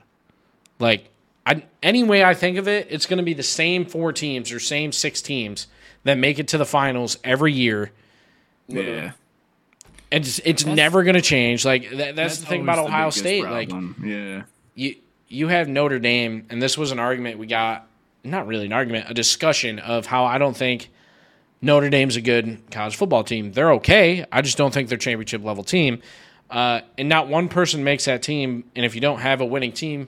You don't win national championships. You don't sell tickets. The only reason Notre Dame sells tickets is because of their history. It's the same reason why Yankees still sell tickets and have their fan bases because they've won 27 championships before. They haven't won a World Series in 12 years. Like, that's never going to fade is what I'm saying. But, like, if you have a team, let's say Cincinnati, you have all these fans now because they've been competitive for 2, 3, 4, 5 years, like really competitive. They don't make it this year or next year, but they make it in the 12th. Like if they don't go to the 12-team playoff, and Cincinnati doesn't make it the next 2 or 3 years, you're going to have a situation where Cincinnati's football team is just not selling more than student tickets. And that's my thing with Notre Dame is Notre Dame shouldn't have the fans they do, but because they were so good, they still have them, and that's why they're able to still recruit players because people will watch them play just based off of their history. You know what I mean? Like, they don't have a huge market. When was the last time you sat down and was like, I'm going to watch a Notre Dame football game today? Almost every college football weekend, but that's because your mom's a fan. But that's what I'm saying. Like, college football is so huge down here, and I always said, like, I'm an Alabama fan. Always was when I was a kid because they were winning. But now, like, it's just, I don't follow it enough to be like, I'm an Alabama fan. And, like, I don't want to be a Bama fan, but I also don't know how to get attached to a college football team, man. Like, I don't know how to fall in love with a college football team. For basketball, I was always a Cuse fan just because being in New York, that was always the competitive college basketball team. But I wouldn't say they were my favorite team. So, like, now if I become, let's say, an Oklahoma Sooners fan, do I have to like the Sooners basketball team? Or can I like whoever I want? Like, how do I choose? I haven't had to choose a favorite sports team since I was like 10. I know. This is a big decision. I don't know how to. Maybe I should run a poll. Like, if you pick a college, do you have to commit to all of their sports? I don't know. I feel like that's weird. Or maybe what I should do is choose like a new team every year. That'd be cool. Be like, run a poll, like, who are we cheering on this year? Like, who are we going full tilt for? Yeah, there you go. I need to figure out who I'm gonna like, man. I think we should probably get into our NFL power rankings. We are pretty deep into this podcast right now at an hour and 20 minutes. Yeah. We've been rambling. So let me give y'all, I was going to tell you guys the other day kind of how I figured this up. So the week one is obviously really tough. So week one, we don't have any statistics on any team, but how I typically do this, and I've done this in the past by myself, and I want to bring it to the podcast and kind of get all three of our minds kind of in on this. So normally how I would do it is I take all three of our opinions and weight them by two. So where we think all of the teams are right now in their respective categories. We break it down from AFC to NFC and then go from there. So normally how we would do this is we would have all that. So once week 2, week 3 rolls around is when you'll start to see this actually come into play, is I take into account their record in their respective division, what type of win streak they're on, how many points they've scored, how many points they've scored against, what their point differential is. Sorry, I'm trying to scroll through all this stuff. Point differential is their passing yards per game, rushing yards per game, plus what they allow per game in rushing and passing, how many sacks they have, takeaways, turnovers, third down conversions, penalties, and their strength of schedule. And what I mean by I take all those out, take all those factors in, is where they rank respectively in their conference from 1 to 16.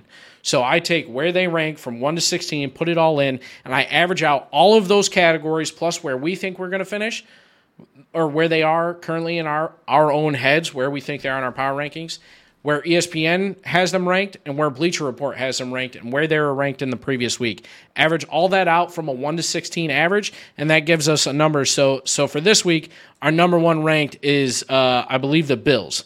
Their average ranks across these stats, which, again, week one isn't those stats. It's just firmly our opinions weighted twice, divided by two, and where ESPN and Bleacher Report ranked them, as well as where they were ranked last year during ESPN's final ranking. So what the Bills average out to be is 1.18. The NFC's number one seed ranks out to 1.55. The next team would be another NFC team, which is 1.82. The next team hops back to the AFC, which is 3, and I just go along the list. Each team is going to rank between a 1 and 16 of each conference, and then I just run down the list of who has a better score, who has a better score. So that go ahead. Sorry, when we were talking about this in the group chat, like trying to figure out how to rank these teams, I felt like I was having a stroke, bro. I was like, that's why I said it's easier to explain in person because it's a lot to type. So again, week one is going to be completely different because we ranked ESPN Bleacher Reports, and then we just took ours and weighted them by 2. Next week when we have stats, these numbers could change drastically. Like you could see the Bills fall to 8th or 9th. That's why like our opinions are weighted by 2 in this calculation because I don't want somebody just because the Bills don't get a sack in week one, they fall down to 5th or 6th because in reality they still won the game, so on and so forth. I want to be able to make sure like it stays at least a little bit consistent. But once you get into week 8, 9, 10, these statistics are going to start to solidify where that team's going to end up finishing around week 17, week 18 because it's actually statistic and not just opinion-based. It's not just me going on Facebook and being like, oh, this is where us three think they're going to finish. It's where we think they're going to finish backed by statistic calculation. You know what I mean? So our opinions are in this, but it's an average of all their stats, of the important offensive and defensive stats. So our week one power rankings go as such, gentlemen. At number one, and I know you guys already know this, but at number one, we have the Bills first overall. I think that's pretty obvious. They're the best team in the AFC. At number 2, we have the Rams. They finished the best team in the NFC last year. I think they're going to continue to be the best NFC, at least for the first few weeks of the season. There's going to have to be somebody that steps up, and the NFC is atrocious this year. I don't think the NFC is going to produce a lot of good teams. I think there might be 4 or 5 good teams, and they're going to be the playoff teams, and everybody else is going to be a far shout from the playoffs. I mean, I don't think the NFC is good at all. This season, it is so... Dude, the AFC is so incredibly stacked. Yeah. And the NFC is bad for NFC standards that it's just like... Like, I know a winner from each division needs to make it, but an NFC South team, probably besides the Bucs, isn't going to make the playoffs this year. And I don't think the Bucs they'll finish 10-8 or 10-7. The Bucs? Yeah, I bet you they finish 10-7. Going on to number 3, we do have the Bucs. They were the runner-up last year in the NFC, and they didn't really lose a ton of people. They lost Gronk, but they did get I think they got Hunter Henry was their replacement. I might be mistaken on that. They did get another tight end. Rudolph? Maybe. I thought it was Kyle Rudolph. It's a veteran tight end, and that's what matters. Might be Kyle Rudolph, though, now that you say that. Number 4, we do have the Bengals. I also do want to state that in our power rankings, we do show what our differences between ESPN are and Bleacher Report are. The Bills also have, or the ESPN also have the Bills ranked first. The Rams, they have ranked third. We have the Rams and Bucks swapped. They have the Bucks ranked second. And then they have the Bengals ranked fifth. We have them fourth. Again, those are your top two teams in the AFC, NFC. It just happened to pan out. That's what their average was this week. At 5, we have the Packers, who are up 1 on ESPN. ESPN has them ranked 6th. Woo. We have them 5th. They're going to be a competitive team regardless of what their wide receiver core looks like this year. Number 6, we have the Chiefs. The ESPN has them ranked 4th.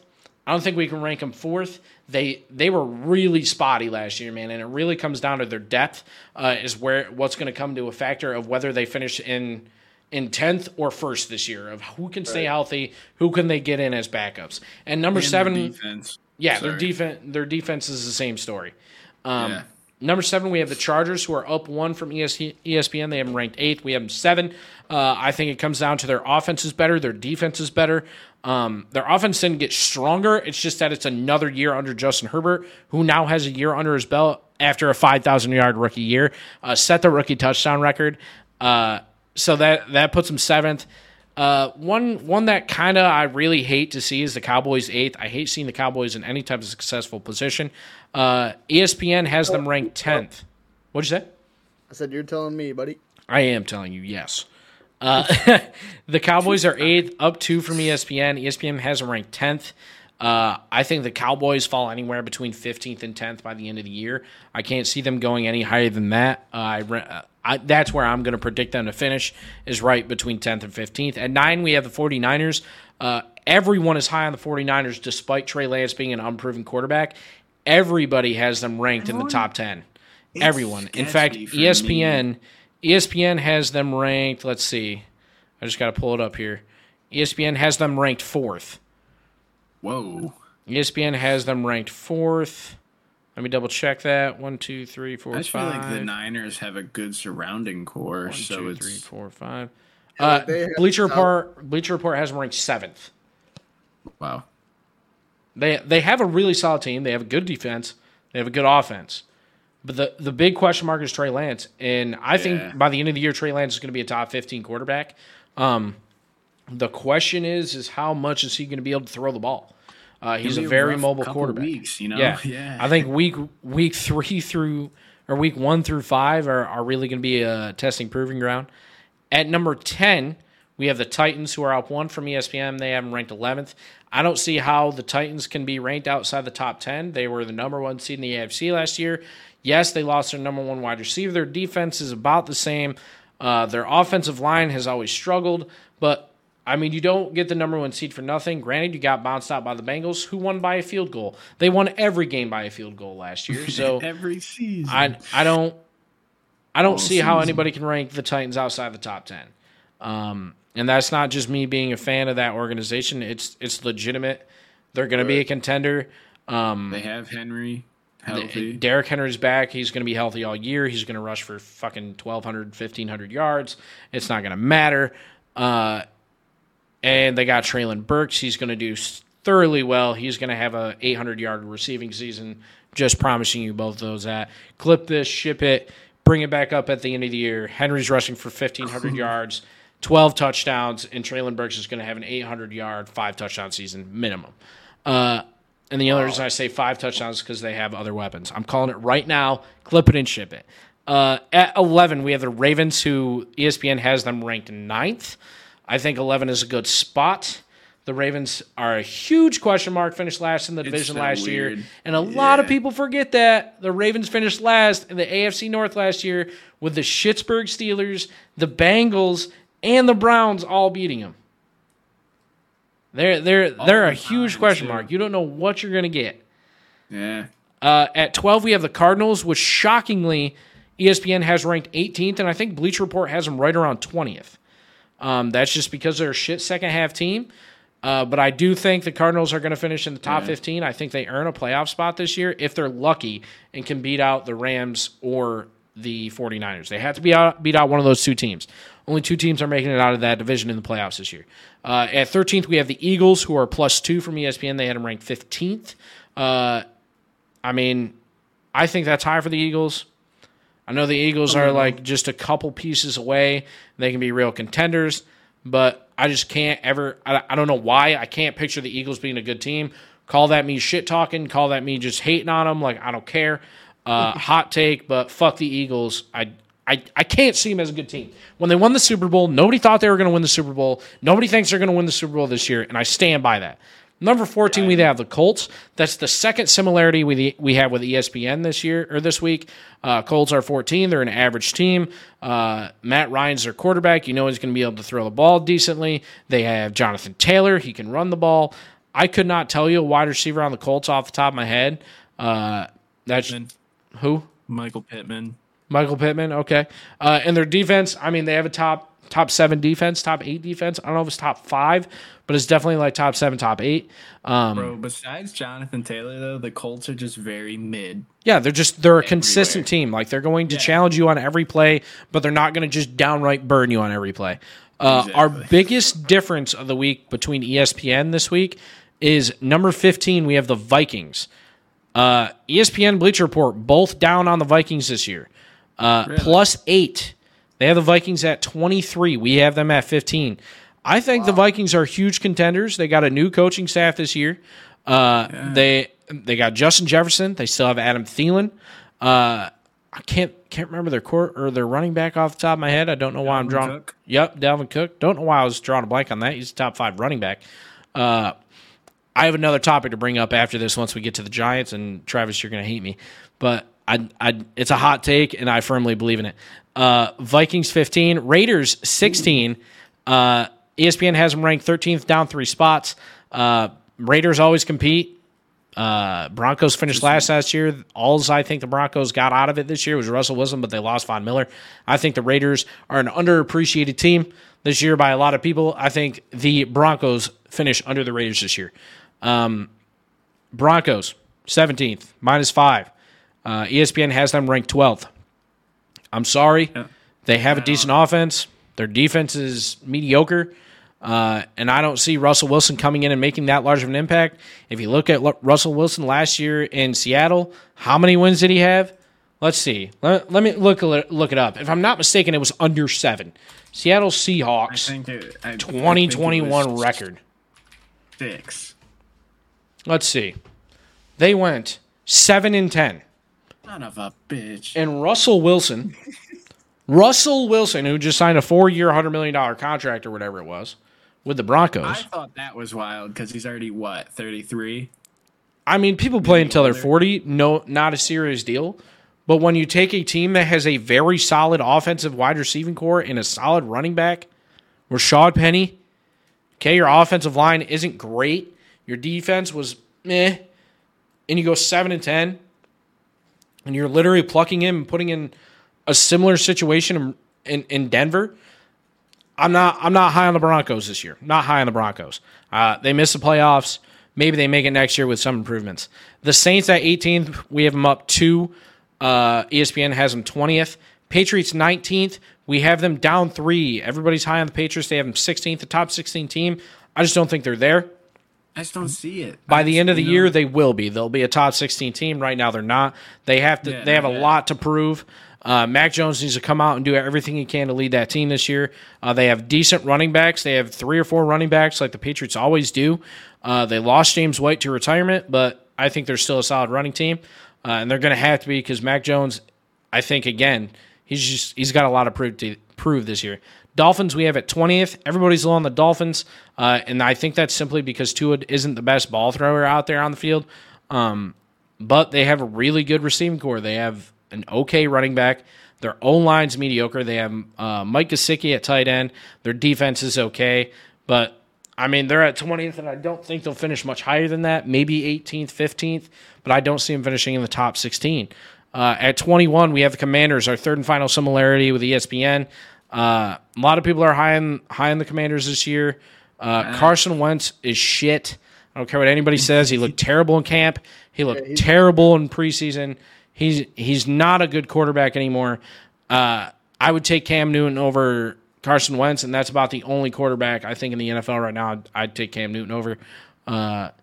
And I know we bring that up every podcast, and we probably will every week that we talk about football. At 22, we have the Panthers, and I really hope that pisses Will off. But everybody is down on the Panthers this year, as I think respectfully they should be. We rank them 22 because, again, the NFC is shit. So it works out that they're just a higher NFC overall average. ESPN, again, speaking about being down on the Panthers, has them ranked 29th. So it's not us, Will. It's the rest of the world, too. We have them ranked at 22nd. This isn't us fucking shitting on the Panthers. And if it was, the Steelers wouldn't be 23rd. The Steelers are the 23rd team. They have a big question mark at quarterback, which we already talked about. Their O-line has been hit or miss. Their defense is the top 5 defense in the league. I don't care what anybody says. They're going to be a top 5 defense. They've led sacks since 2019 when TJ Watt came into the league. They're going to be a top 5 defense again this year. Najee Harris is going to be healthy all year. We have 3 options at quarterback. And our wide receiving core is stellar. They're going to finish in the top 20. They won't make the playoffs. They're going to miss playoffs, but they will go positive and keep up Mike Tomlin's record. At 24, this is where my hot take comes in. The Giants will be a top 20 team. That's not the hot take. The hot take is Christian McCaffrey and Saquon Barkley are no longer top 5 running backs. They barely make the top 10. I don't care what anybody says. They haven't been healthy in 2 years. They can't be a top 5 running back. Name 5 running backs off the top of your head right now better than them. Better than both of them? Yep. Jonathan Taylor, Alvin Kamara, Dalvin Cook, Derrick Henry. That's 4. Aaron Jones. Aaron Jones is probably a hot take. Zeke, there's an argument to be made, but Zeke's fell off the last 2 years. I would say Zeke's probably 9th or 10th. I think they're top 10. I think they're probably 7, 8. They're not top 5. They have to prove it again this year. They haven't proved it in 2 years. I agree with that. A lot of people think it's a hot take. I don't think they can be top 5. They haven't played in 2 years. If Deshaun Watson can't be a top 5 quarterback because he hasn't played in 2 years, neither can Saquon Barkley or Christian McCaffrey. Christian McCaffrey shouldn't have been taken in the first round. He should have been taken in the first round. Should have been taken in the first 15 picks of the fantasy league this year. Derrick Henry probably shouldn't have been taken within the first 10 picks of the fantasy league this year because he was hurt all last year. My hot take is that Saquon can be top 5. I think he can be. He's not right now though. Right. Not with the team that he's got blocking for him. And this is going back to Derrick Henry too, man. Like Derrick Henry he's a top 2 running back.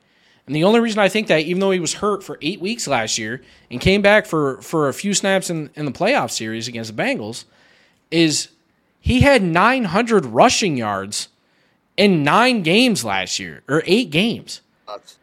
That's like nuts. That's him pacing 2,000 yards again, 2 years in a row. So that's the difference between Saquon and Christian McCaffrey got hurt 2 years in a row, whatever. The Giants made a lot of changes to that O-line. I'm hoping it's better. It has to be a little bit better. It can't get any worse. We can all agree on that. It can't get any worse. And I'm praying. TJ's like, I mean, it could. I don't think it would. I think the Giants it'd be difficult. 24th right now. They'll be a top 20 team. Moving on is Lions are 25th, Browns 26th. I think they'll finish higher than that. A lot of people are high on the Browns still, even with Deshaun out for 11 weeks. To give you an example, it's our biggest downgrade from ESPN. They're -9, so ESPN has them at 18th or 17th. ESPN has them at 17th. We have them at 26th. I don't see how. The Seahawks we have at 27th. That's respective. Bears at 28th. Jets at 29th. Jaguars at 30th. Falcons 31st. Texans 32nd. The reason why I bursted through those is because, well, there's not much to fucking say about those shit teams. There is one team I want to bring up out of those six teams that I just ran through. It's the Jaguars. The Jaguars will finish probably 24th, 25th. Their offense, man, if Trevor Lawrence figures out his interception problem, they're going to be an issue. They're going to be an issue. Their defense is where it's going to come into play. They're going to have to score just as much as they allow. They'll have to keep up, but it's going to be hard. He's got to figure out his interception problem, but he could finish in the top 25 of the league. Conference with the most teams in the top 16. Both conferences are even. It's week one. That'll probably change, but it'll probably hover right between 6 and 8 for both conferences at all times. Division with the most teams in top 16. Again, even for both. No biggest mover, no biggest loser this week. It's week one. We did have 3 similarities with ESPN. We also had 4 with Bleacher Report. There are 6 teams that I put on our teams to watch list this week. It's the Browns. Again, you have no idea what you're going to get out of Jacoby Brissett, so they could make a huge jump week 2. Steelers, they could also make a huge jump week 2. They play the Bengals week 1. You have no idea what they're going to see. Mitchell Trubisky's out there. The reason why they are really a team to watch this week is because at the time of making this, we didn't know who was going to be the quarterback. So, again, it just really depends. I would probably put them somewhere between 23 and 25, right where we have them by next week. I don't see a lot of that changing now. Panthers, we have them at 22nd. I could see that taking a huge jump, man. Baker's got a lot to prove week 1 going up against the Browns. That's why they're on our teams to watch list. Jaguars, we just spoke about why the Jaguars could be a team to watch this week and this year in general. The Saints as well. The Saints got Michael Thomas back. I can't remember their rookie's name that they just drafted for wide receiver in this first or second round. He's solid. They have a really good wide receiving core. Alvin Kamara's not suspended. And, I mean, if we're being honest, Jameis Winston is not a bad quarterback. I can't remember who they're playing week 1. But, I mean, he's only 2 years out from a 5,000-yard season. Yes, we mentioned there's only 14 quarterbacks that have 5,000-yard seasons. Jameis Winston is one of them. He's one of them. People forget that. He threw for 5,000 yards for the Saints. Yeah. Team to watch. Put them on your list this year. Broncos, team to watch as well. The reason why they're a team to watch and could improve or go down, this is a game you're going to want to watch, man. Broncos versus Seahawks. Again, same thing as Panthers and Browns. It's a team you're going to want to watch. You're going to want to watch them week in, week out because Russell Wilson has something to prove going into week 1. You know, I have no idea where they're going to go. Again, guys. Baker has something to prove. Oh, yeah, sorry. Baker has something to prove. Yeah, you're good. To run through our top 10, again, it's Bills, Rams, Bucks, Bengals, Packers, Chiefs, Chargers, Cowboys, 49ers, Titans is your top 10 TKT power rankings of the week for the NFL. Guys, I love it. Do you guys have anything else you would like to talk about on this podcast? We are an hour and 42 minutes in, and I'm so happy we sat here and talked for 2 hours because we could do this all night, and yeah. I don't think anybody's going to complain. Yeah, minutes listened are going to be a little bit wild this week, but I think we were due for a good long sit-down discussion. We talked for, 40 minutes, maybe 35 minutes about sports, and we talked for a full hour of just nonstop, just us and just conversation. Yeah. And I think that's what people really want. It's just a full hour of us talking about just random shit and a full hour segment of us talking about sports. We definitely weren't off the wall. Like, it wasn't the funniest episode, but we definitely talked the most, if that makes sense. Like, I don't know. Yeah, sometimes it's not about being funny, my man. Sometimes it's about just getting your point across. Well, a little of both wouldn't hurt nobody. I thought we had some good laughs, man. No, definitely. I wasn't saying like we were buzzkills out there. I kind of seems like you're saying I'm a buzzkill, DJ. No, dude, you actually carry this pot on your back, buddy. No, I don't. But guys, I think that was a pretty good episode. I'm going to say thank you to all of our listeners. And if y'all enjoyed this podcast, be sure to check it out on Apple Podcasts and Spotify, as well as my YouTube channel at Wilder42K. On YouTube, you can watch all of our reactions and our facial expressions and movements and see all these gestures that we make that I think really add to the fluidity of the podcast.